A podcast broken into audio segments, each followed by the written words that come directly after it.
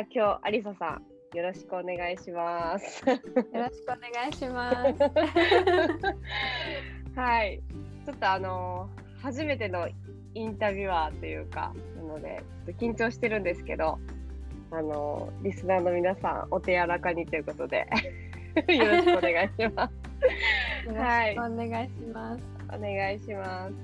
じゃあ早速アリサさんにインタビューをしていこうかと思うんですけど、どうしましょう？じゃあアリサさんちょっと簡単に自己紹介していただいてもいいですか？まず名前ですね。あのアリサと言います。本名は福崎アリサとあの言いまして、えっとドイツ在住のまあフリーランスのフルスタックエンジニアをしてます。で、まあそうですね。普段の業務としてはこうえっと、スクールというかあのオンラインプログラミング学習サービスっていうのを運営していて開発もしてるんですけどライレックっていうあのコンセプトとしてはオーダーメイド感覚プログラミング学習サービスのライレックっていうあの、うん、プラットフォームを提供していて今10人前後のあの受講生にフロントエンド技術をメインで教えてます。で40名以上教えたかな、うん、と思います。3年間で。そう、マンツーマンです。はい。で、えー、っと、はい、そうですね。うん、あの半分はそっちで、残りの半分っていうのは、まあ、そのライレックのね、プラットフォーム整えるために、今、個人サービスの開発で開発をしてます。とか、まあ、今年はちょっとあの登壇ですね、とかにも力を入れたいなと思ってるので、こう、うん、スピーカーとしてあの登壇者としてあのいくつか応募をしていてあの話が進んでるものとかもあったりするんでその準備とかもしてます。そんな感じですね。はい。ありがとうございます。すごいわかりやすい、はい、あ嬉しいです。はい。じゃあえーと、とそうですね、有田さんはあのドイツ在住で、まあ、フルスタックエンジニアでフリーランスでやられてるってことで、ちょっとまあ私自身、有沙さんの、有沙さんがなんで、まあ、ドイツに行ったのかだったりとか、まあ、いろいろですね、あのー、まあ、これからね、まあ、今コロナありますけど、今後、こう、フリーランスで、まあ、私はデザインをね、ちょっと今勉強してるんですけど、まあ、デザイン、デザイナーであってもエンジニアであっても、海外に行きたいっていう人が多いと思うので、そういう方たちに少しでも参考になったりとか、私自身ちょっと参考にしたいなと思ってるので、今日は質問していきます。はい。はい。じゃあ、えっ、ー、と、一つ目ですね。ドイツに行ったきっかけって何だったんですかね？まあ、あの、私もともと2017年まで1年間。あの客室乗務員をですねあのドバイでしてたので、まあ、エミレーツ航空ですそこで CA やってましたでまあそのエミレーツで当時まあ月3回から4回ですねだからまあ1週間に1回ぐらいはあのドイツ行きのどこかしらのそのフライトに乗務していて、まあ、乗客の方とかっていうのもとても親切で、うん、そうあの例えばこうドイツ国内あのフライトで行った時にあの、まあ、外出するので電車とかも乗りますよね。でまあ、その時に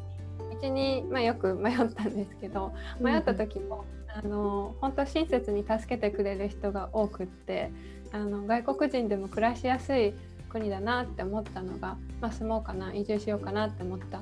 きっかけです。あの駅のプラットフォーム結構分かりにくいんですよドイツって。無人駅とかも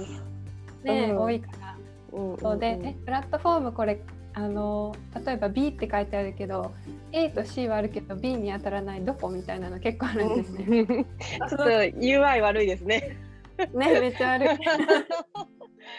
そうそうなんですよ。であのこなんて言うんだろう。小さい駅とかだったらこうエレベーターとかエスカレーターもないからスーツケースとかゴロゴロ持って歩いてると すごい大変なんですよ。そういう時もなんかこうあの女性の方でも男性の方でも手伝おうかって言ってあのひょいって持って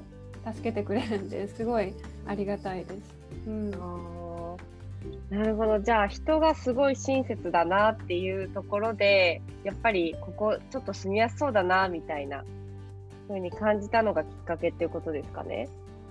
そうですねこうあんまり外国人ってことをその当時は意識しなくても暮らせそうだなっていうのが直感的に思えたんでちょっとだけドイツ語喋ってたんですよ当時から。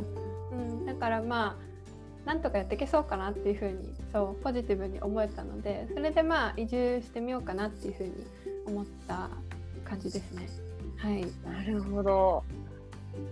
すごいですね。やっぱパワフルですね。いや当時若かったなと思います。まああの何年前だろう4年4年とかそのぐらい前か、うん、にはなると思うんですけど、はいはい、4年前かな、うんですね。いやもう今はそんなにたくさん飛行機に乗れないと思います体力的に。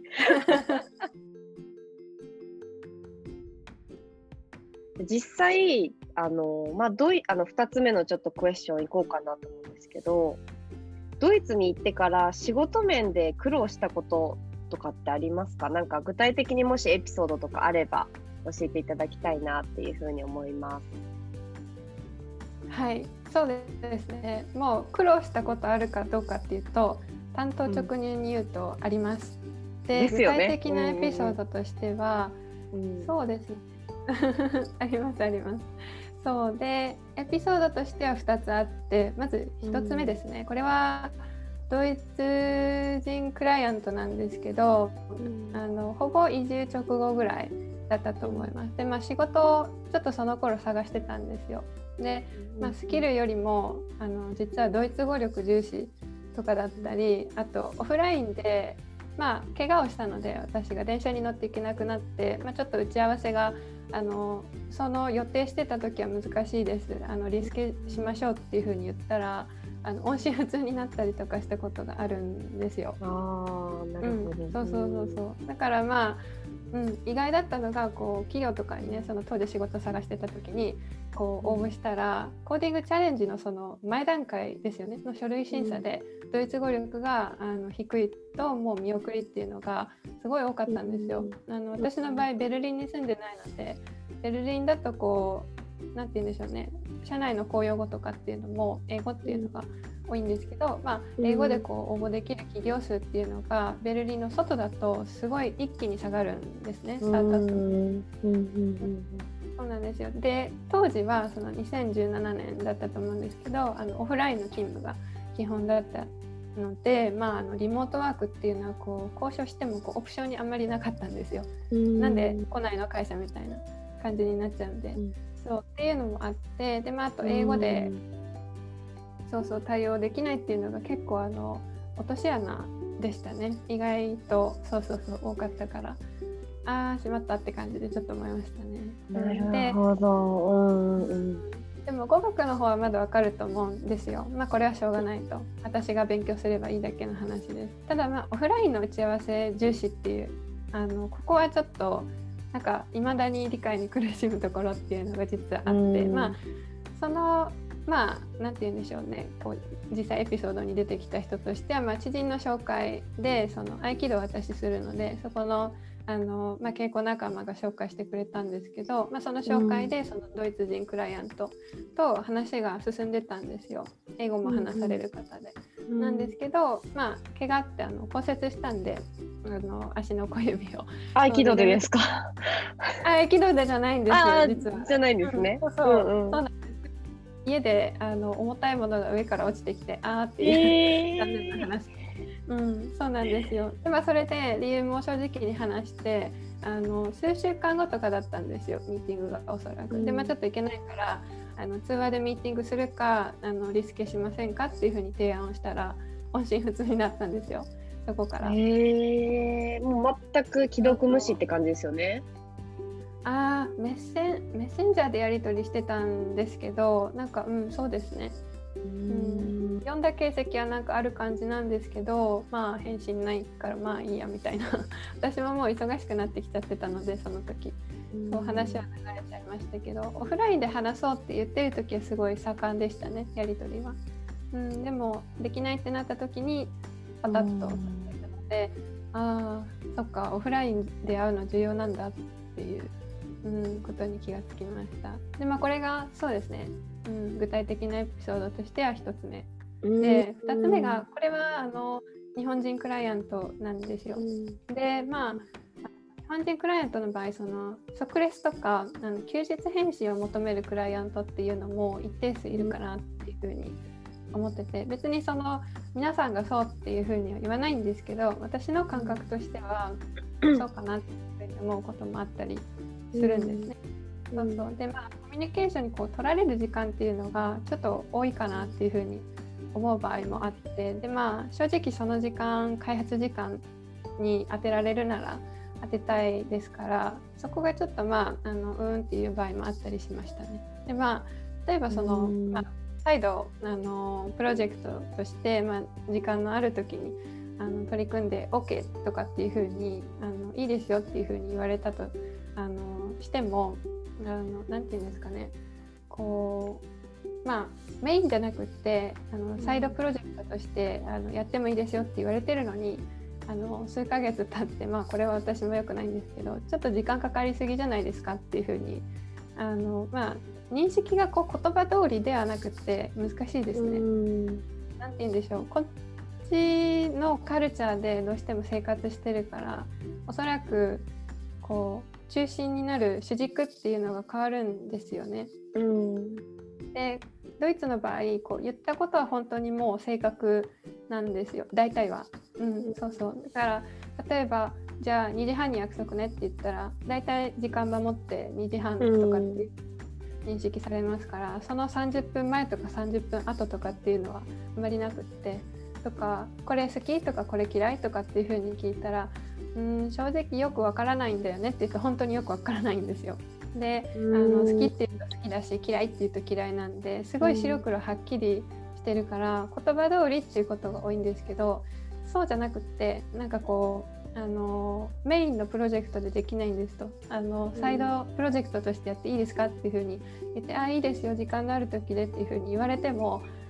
時間のある時にやってたのに何時間かかりすぎじゃないですかって言われて「え時間かかるって言いましたよね」っていうふうにちょっと思っちゃったりとかっていうのはありました。なるほどそこの齟齬があったっていうことですよね。うん、そうですねまあこれは私もそのうん、意思疎通もちょっとすればよかったかなっていうのはあると思うんですけど。そうそうそう。いや確かに、まあ、まあ、難しいですね。そのなんか今は結構2割共有とか、うちの会社とかだったら2割共有とか、0割共有とか 何割共有みたいなあのカルチャーがあるので、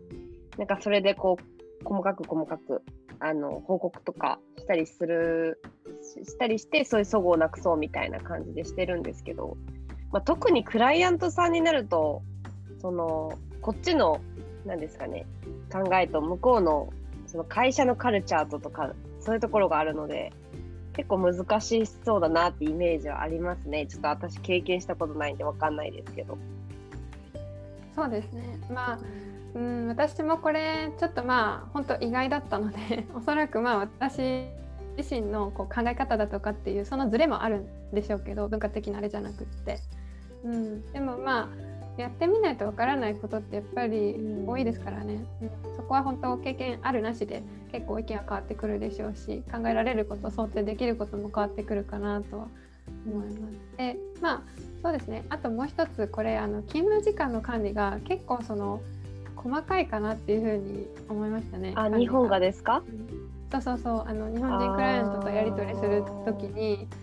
うん、そうそうそう。あの管理アプリとかってあるじゃないですか。あります。ジョブ感とかですよね。あそうそうそうです、うんうんうん、でこう入れて例えばそのスクリーンショットランダムに撮ってそれを送るから例えばその仕事勤務時間内になんか他の例えばブラウザ見てたとかネットサーフィンしてたとかっていうふうになるとそれも送られちゃうからみたいな。そうそう。えー あったんです2017年当時は。そうそれが。最近どうなんですかね。私あのもう使わない仕事しかしないのでそういうあのなんて言うんでしょう。勤務時間管理アプリとかっていうのは使わない仕事しかしないからあれですけれども。ありましたね。クラウドワークスでありました。クラウドワークス公認のそのアプリで導入してくださいっていうことがありましたね。うん、なるほど。なんか結構やっぱり日本で、あの、日本でも、日本でもっていうか、まあ、これ日本のクライアントさんだと思うんですけど、私の知り合いとかで、あの、まあ、今結構リモートにね、コロナの影響で切り替わってて、あの、朝のこう、就業時間にもう例えば9時だったら9時きっかりにこうあのズームでミーティングつないで朝礼をしてその出席確認をするみたいななんかそういうカルチャーがある企業とかもあったりするみたいでなんかそれを聞くとそれを聞くともうひえーってなりますよね。なんかもう私はちょっといや本当ひえですね。ひえだし、うん、なんかその何ですかね。例えばまあ実力主義なのかその時間の管理でそこでなんですそっちの主義なのかで結構変わってきたりするのかなって思うんですけどその会社のカルチャーとか。はあると思うんですけどなんかもう信用の世界かなって私は思ってて誰でもやっぱり8時間きっちり働けないと思うんです。よ。こんなん言ったら。あれ思います。いやいや。いやでも私8時間やってるかな。あのまあちょっと私の場合フリーランスなんではっきり仕事とその自分の個人プロジェクトの差っていうのが境界が曖昧なのもあるんですけどうんそうですね。報酬をいただいてやってるそのまあ、なんて言うんでしょうサービスとしての等価として返す仕事っていうのは8時間やってないですね。うん、そうそう。もう自分のその個人サービス開発の時間とかあとエンジニアとしてのその他の活動例えばあの登壇の準備だとかっていうので忙しくしてたりあと、まあ、スキルアップのためにこう勉強してる新しい技術の内容とかっていうのも仕事といえば仕事になるので 私の場合。8時間は、うん、そうですね。報酬に対する統括として返す内容の業務は8時間はやってないですね多分。なるほど。いやそうですよね。なんか結局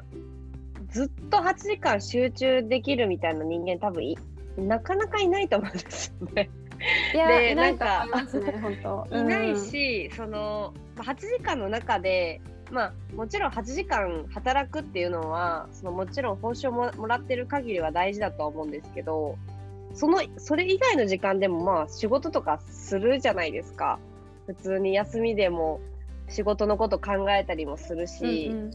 仕事終わってからご飯食べてる間に明日どうしようかなとか考えたりするので私はその時間も含めて仕事と思ってるんですよね。なので。うん、なのでなんかそういう形でこう息抜きがやっぱりあるあの場所だったり環境っていうのはまあ人によってはすごい大事かなっていう、まあ、例えばありささんとか私とかは結構大事にしたい人なのかなっていうふうに思いますね。うん、うん、ですね。いや私も大事にしたいですね。息抜きないと無理です。うん、うん、とかあとすごい集中力が必要になる仕事とかに分類されると思ってるんでエンジニアの場合は。だから私の場合も眠気で集中できない時仮眠取りますよ。普通に日中。いやもう取った方が絶対いいですね、うん、うんそうそう。あでも1時間とか2時間とか長いのじゃなくって普通に30分とか最長でそのぐらいですね。じゃないと持たないんですよ。やっぱりその分こう集中力がないまま長時間作業するとどうしてもこうミスしますからエラーもすぐ解決しないので。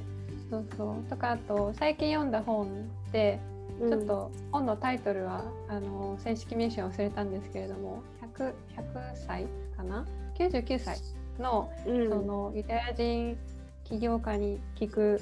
秘訣みたいなちょっとこれ あの後でエピソードのリンクに正しい正式名称であの、はいはい、貼っておくんですけれども、うん、うん、そのまあ本でこうすごい実業家のあのユダヤ人のおじいちゃんがいらっしゃって99歳なんですけど。でまあその方がこう秘訣の一つとして言ってたのが仮眠を取るって言っててお昼ご飯の後に、うん、そう 20, 20分ぐらいっていう風に言っててで、ね、毎日欠かさず、うん、そうやってたそうです。だからまあ眠気に負けることはなかったよみたいなことがあったんで。そうそうそう。それ聞いてからね、罪悪感なくなりました昼寝するの。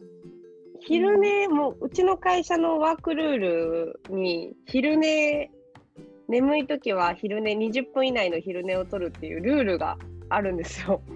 えいいですねそれすごいめっちゃホワイト。めちゃくちゃ寝ますよ普通に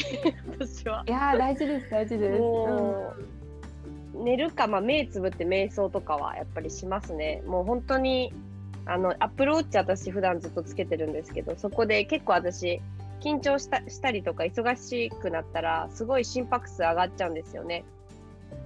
で何回もなんかアップルウォッチが「あのブリーって言ってあのあのあ通知してくれる。ね。あそう警告してくれる時はもうその瞬間目を閉じます、ね。目を閉じて まあ2いいですね分ぐらい。うんうん。2分ぐらいもう目閉じたりとかしてなんかそっちの方がやっぱり自分なりにねあのー息抜きっていうのは本当にしていけばいいかなってまあ特に今リモートワークで働いてる人多いので大事だなって思いますね。そうですね。いや、私も本当同感です。いやありがとうございます。まあなんかいえ本当にあれですよねなんか実際、まあ、フリーランスっていうところでのなんか苦労っていう感じなのがあったんですかね。そうですね。多分、うんあエンジニアとしては私フリーランスでしかやってないんでこう企業経験っていうのはお話はできないんですけれどもフリーランスならではのその当時の苦労っていうのはまああったかもしれないですね。まあうん2017年ですからまだフリーランスっていう言葉もちょこっと出てきたかなとかそのぐらいだと思うんですよ。そうそうそうちらほら、まあ、インフルエンサーの人が出てきたかなとかそのぐらいだと思うのでこうあんまり身近な人でフリーランスやってるんだとかっていう人は少なかったかもしれないですね。うん、だからまあそれによってこう足りない情報とかっていう方がむしろ多かったんで、まあ、それによってこう手探りでしないといけなかったからその苦労とかっていうことになるかと思います。なるほど。いや本当にすごいあれですよね。なんかカルチャーの違いとかもありますけど、まあ人によって本当にいろんなね、あのレスポンスの仕方というか、あの反応の仕方だったりとか、まあ、レスがないとか音信不通になるって私も今まであのあったんで企業さんと、ああそうなんですね。うんうんうん普通に日本の企業なんですけどそういうのもやっぱりありますしねなんか、まあ、傷つきますけどその時はちょっと落ち込みますけど もうでも次に進むしか傷つきますよね。次に進むしかないですからね前を向いてなんで、うん、だからもういろんな経験をして今のありささんがあるんだなっていうふうに思いましたね。うんあありがとうございます。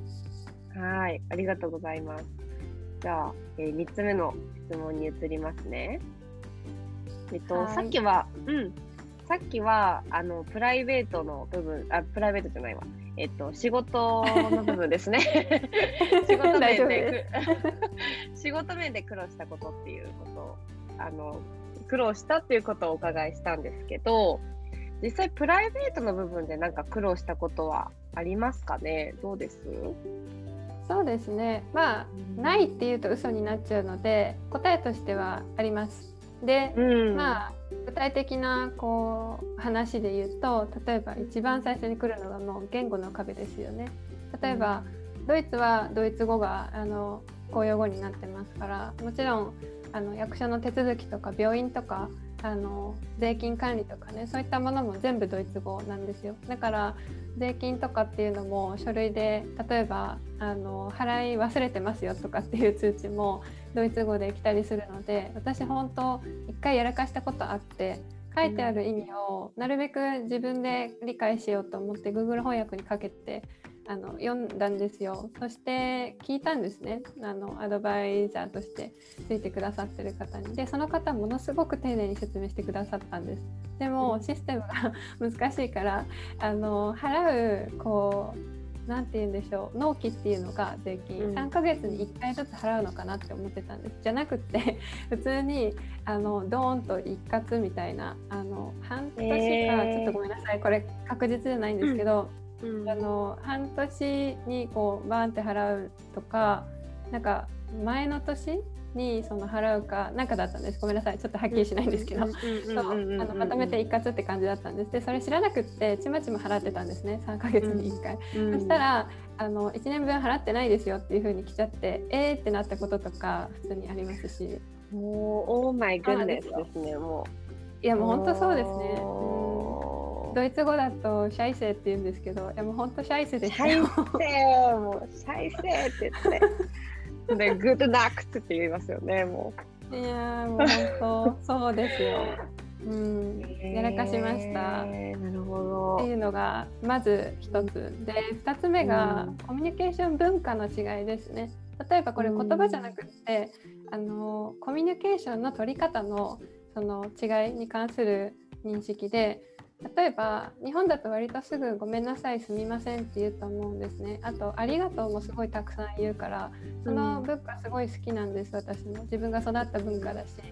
あの、うんありがとうって言われて悪い気する人いないですよね。だからないるべくたくさん、ね。うん。ね、あの言うように心がけてる人も多いからすごく素敵だなっていうふうに思っててでも一方でですねあのドイツのことを悪く言うわけではないんですでもこれ本当文化の認識とかコミュニケーションの違いであのこっちの人謝らないんですねそう簡単には。そうでん共感ですね。あの共感する相手の気持ちになって考えるっていうことができる人が少ないかなっていうふうに思います。日本でいうほどのその共感っていうレベルにはちょっと及ばないかもしれないっていうところがあありますね。でもしょうがないことだと思うんですよこれ。理由はうん。謝らないのって謝らないっていうことだけ聞くとえ何それ最悪じゃんって思うんですけどあの背景がどうしてもあるから例えばその謝ると自分が悪いっていうことを100%認めるのでその分罰則っていうものが来るんですよ。うん。そうそう例えばその子どもの時からその罰則を受けるっていう教育を受けてるとあの謝らなくなります。何が何でも自分が悪くないっていうふうに言ってええるようになるから。え、それは、え、それは聞いていいですか？それは、あどうぞどうぞ全然。ドイツ特有のなんかあるんですか？罰則っていうその文化。うんまあ、まあちょっと私これ専門のあれじゃないんで、あのそうなんですけどなんかその、まあ、保育科専攻してたことがあるんですね短大時代。で、まあ、うん。そこでちょっとまあドイツのその保育園でのこう制度だとかちょこっと小学校のこともやったんですけど、なんかこう叱るそうですね良くないことに関しては。うん、そうそうそう。でなんかその謝って解決じゃなくってその例えば非がある人が発覚したと。でこいつが犯人だってなった時にあのものすごいこう罰則を受ける、まあ、お尻叩かれるとかうん。あとまあそうですね、うん、廊下に立たされるとかちょっと具体的なのは分かんないんですけど、まあ、なんかその罰則が結構厳しいそうなんですよ。でなんか最近の教育ではドイツではちょっとこれも聞いた話なんであれなんですけど、うん。あのあんまりそういう教育にはしないようにしてるそうですね。だから、うん。なるべくその悪いんだったらごめんなさいって言ったらそれで許そうっていう風にシフトしてはいるみたいなんですけど、私たちぐらいの世代とかまでっていうのはそれで育っちゃってる文化らしいのでそう謝るっていうことはこれ聞いたんですよ。ドイツ人の人に何人か、うん。謝るってことは自分に非があるってことを認めることになるからその責任を負うっていうことにもなるんですね。うん、そうだから簡単には謝れないっていうふうに言ってました。うん。それすごいあのーなんですかね。私が思ったのはすごくじゅ重要なあのーお題というかかなだなと思ったんですけど実際その謝ることに対するこうなんていうんですか意味を本当に考えてるからこそなのかなと思っててなんかね。とりあえず謝るっていうことが多分もうなくって謝るっていうことイコール、自分が100%悪いことを認めてかつ、えーその、えーまあ、やったことに対して100%の責任を負って、まあ、生きていくみたいな背負っていくみたいななんかそこまで謝ることに対して私は考えたことなかったなと思ったんでなんかこれはすごいなんですかねもちろん教育とかその人の性格とかもあるかもしれないですけどすごい根深い何かなんかカルチャーだなって学びを得ました。うん、そうですね。いや、私も本当これ学ぶまでにすごい時間かかってて、年単位でかかってるんで、当初は本当なんかまあちょっとしたことでもこうすぐごめんなさいすみませんっていう文化から来てるのでどうしてもそうだからなんで謝らないんだろうとかっていうふうに不思議でまあ近しい人とかだと腹が立ったりとかもしますよね。うんだからなんで言わないのとかっていう風になっちゃったりはしてたんですけれども今はもうあの腹を割って話したっていうのもあるんですけどそういう部分っていうの。だから、うん、まあ理解がある分こう消化はしやすいですよね。だし私自身も言わないようになりましたね。すぐ簡単には、うん、やっぱりその分責任が来るっていうことも学んだので誤った分こう責任を取るっていうことのあの保証になっちゃうから、うん、そうそう。結構その言ったことっていうのをすごくよく覚えてるんですよ彼らだから言ったことに関して曖昧になったりそのまあ約束じゃないですけれどもこう守られなかったりすると何々って言ったのになんでその責任果たさないのとかっていう感じにはちょっとなったりするのでそうそうそう。うん、いやでもだからといってその人間付き合いがすごくガチガチガチってしてるわけじゃないですよドイツでは。あのまあ、フランクリンに関われる人とかっていうのもすごく多いですからただ彼らとコミュニケーションしてて例えばそのまあそうですね。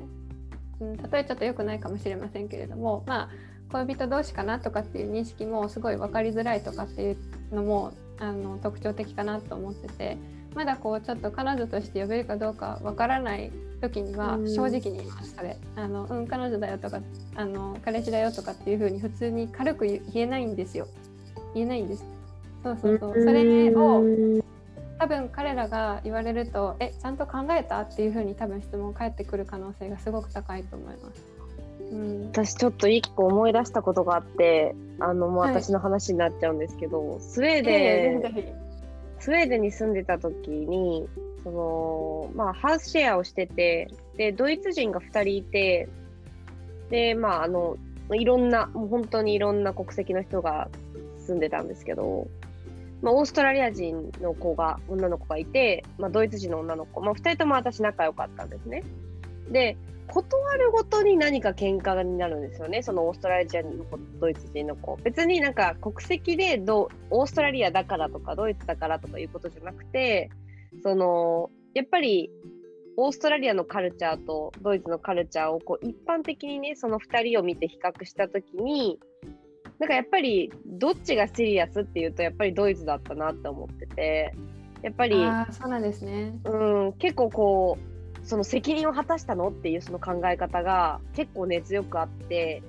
例えばそのオーストラリア人の子が、まあ、実際まあちょっと浮気をしてたんですよねあのスウェーデンで。おそうだったんですね。であのオーストラリアにか彼氏はいると。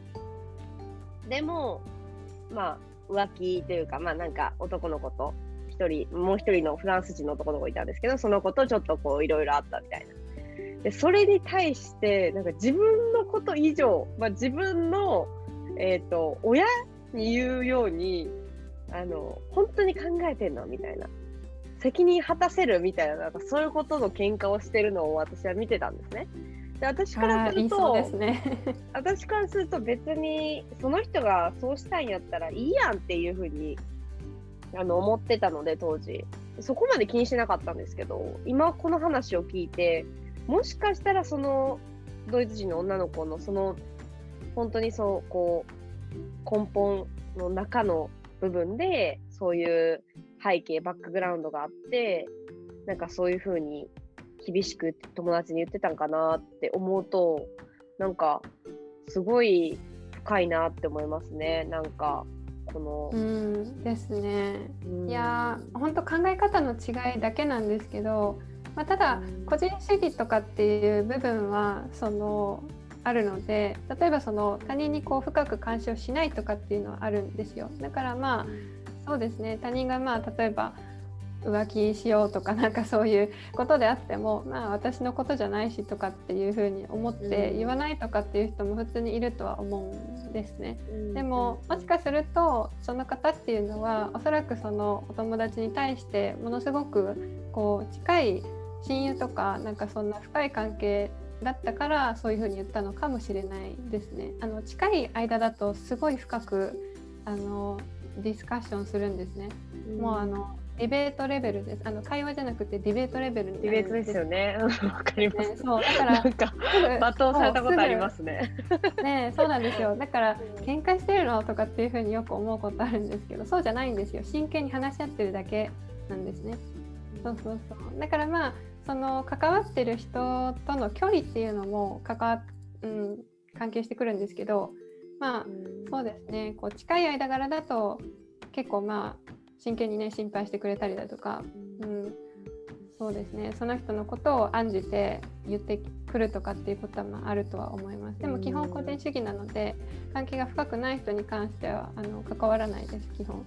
うん、ですね。って感じですね。あでも日本って何でも手に入るじゃないですか。ドイツの場合それがないので割と結構自分で壊れたら直さないといけなかったりするのがデフォルトなんですよ。とか引っ越し作業とか掃除とか家の内装とか改装ですよね。にかける時間があの長くって終わりがないんですよ。そう。だから忙しい時に急に始まったりするので、うん、そう。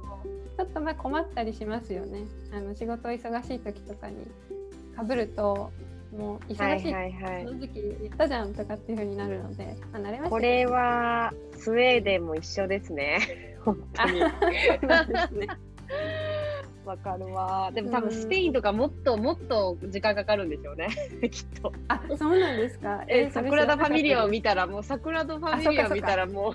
あの 確かにもうあれは、え、100年単位とかですか？え、ですです。もうまだ、ですよね、100年も行ってないんかな。うん、もうじきって感じですよね。でもまだ完成、うん、あ、え、したんじゃないでしたっけ？してないと思う。しましたっけ？いやちょっとニュース見逃したかな。ごめんなさい不確かなこと言ってたら。あ完成してない。普通に2026年。あもうちょっとですね。5年後。あと5年あと5年しかも完成までに300年以上要すると言われていたって言ってましたよ。って書いてます。ああそうなんですね。じゃあもう100年どころの話じゃないですね。いやもうすごい。ものすごい、うん、うん、あうん。めっちゃそれちゃった、そうですねそうそう。あと最後がこれ病院システムの違いなんですよ。例えばその予約とかっていうのも、まあ、病院によっては数ヶ月先とか普通なんですね。うん、とかあとこれはまあ女性ならではですけど産婦人科っていうのがあの多い多いのかな。多分多いとは思うんですけど新規患者を受け付けないところが思ってて、うん、えー、なんかそのそうですね。特に産婦人科っていうのはその日本の場合自分でもう見つけていくのが普通かなって思うんですけどこっちはそのお母さんとかがあの、まあ、娘がいる場合、まあ、12歳とかそのぐらいになったら普通に連れていくそうなんですよ。でまあそこから行ってるんで自分で探していかないみたいな感じなんでまあ無理です。あの外国人の場合途中から来てるので。だからまあ人脈でそのその人が言ってる行きつけを見つけるとかっていう風にしたりあとかかりつけ医を通してからその専門医としてその紹介されるみたいなフロアなんで知らなくって結構苦労しました産婦人科意外と。うんなるほど。いやなんかこれねですね、まあ、こんな感じかな？うん。これヨーロッパ共有共通かも。って思いました。なんかスウェーデン行った時も病院行こうと思って、そう病院行こうと思ったらあの病院には行けないと。最初は病院には行けないっていう、なんか、クリニックからホスピト、ホスピタルになるみたいな、なんか、そのフローがあって。あ、一緒です、一緒です。一緒ですよね、多分。なんか、全然よくわからなくないですか、ね、日本人からすると。あ、ハウスドクター、そうです。全然わかんないです。一緒ですね。ね、そうなんですよ。うん。いやだって普通にね具合が悪い部位って自分でわかるじゃないですか。だからそこに行けば早いじゃんっていうふうに思ってしまうんですけどそうじゃないんですよねワンクッション置くっていう。うん、不思議です本当そこは。まあでも、うん、対してそこまで大きい苦労ではないかなとか思います。まあねあの税金払うあの期限間違えたっていうのはでかいですけど。いやそれ一番でかいですね。特大ですね。すねこの中の中で多分一番特大ですよね。ですよね。やらかしましたね、あれは本当。うん、なるほど。わあ、ありがとうございます。なんかたくさん出ましたね。うん。ちょっとぶっちゃけすぎましたね。あ、全然全然いいと思いますよ。じゃあ、はい、次いきますか。はい。そうですね。次が、えっと、ドイツで、まあ、フリーランスのエンジニアをされているということで、まあ、うんうん、フリーランスエンジニアをやるやる上で特に心がけていること意識していることみたいなのってあったりしますか？あありますね。特に、うん、まあ、ドイツで心がけてることとしては、まあ、地域の何かコミュニティに入るようにしたんですね。あのフリーランスエンジニアをやる上でっていうのと全然点と点がつながらないぞって思った人もいると思うんですけどあの、ま、これはですねこう仕事獲得する場っていうのがその何て言うんでしょうね会社だけとかあとビジネスをする場だけじゃないんですね。うん、だからまあ仕事獲得をこう意図したわけじゃないんですけど、まあ、ドイツのそのフリーランス案件とかっていうのは結構その人脈を通して回ってることが多いので、まあ、あのそのことに気づいてからはそう地域の何かコミュニティに入るようにしたんですよオフラインってことですね。そうで結構これが、うん、役立ちました。で、まあ、あとフルリモートではないけど例えばこう面白そうなオファーが来た場合とかっていうのは企業を通して、まあ、必ずって言っていいほど私の場合フルリモートが可能かどうかあの交渉します聞くんじゃなくて交渉します。うん、なるほどなるほど。そうそう要件にか要件っていうかこう募集要項に書いてないけどフルリモート OK 書いてないけど面白そうだったらフルリモートこれできませんかっていうふうに聞きますね。うん、そうあとはまあ自分のライフスタイルで例えば絶対譲れない項目っていうのが私の場合はあるのでストレスフリーであることと時間拘束がほとんどないっていうことです。これすごい大事なんで、あのまあ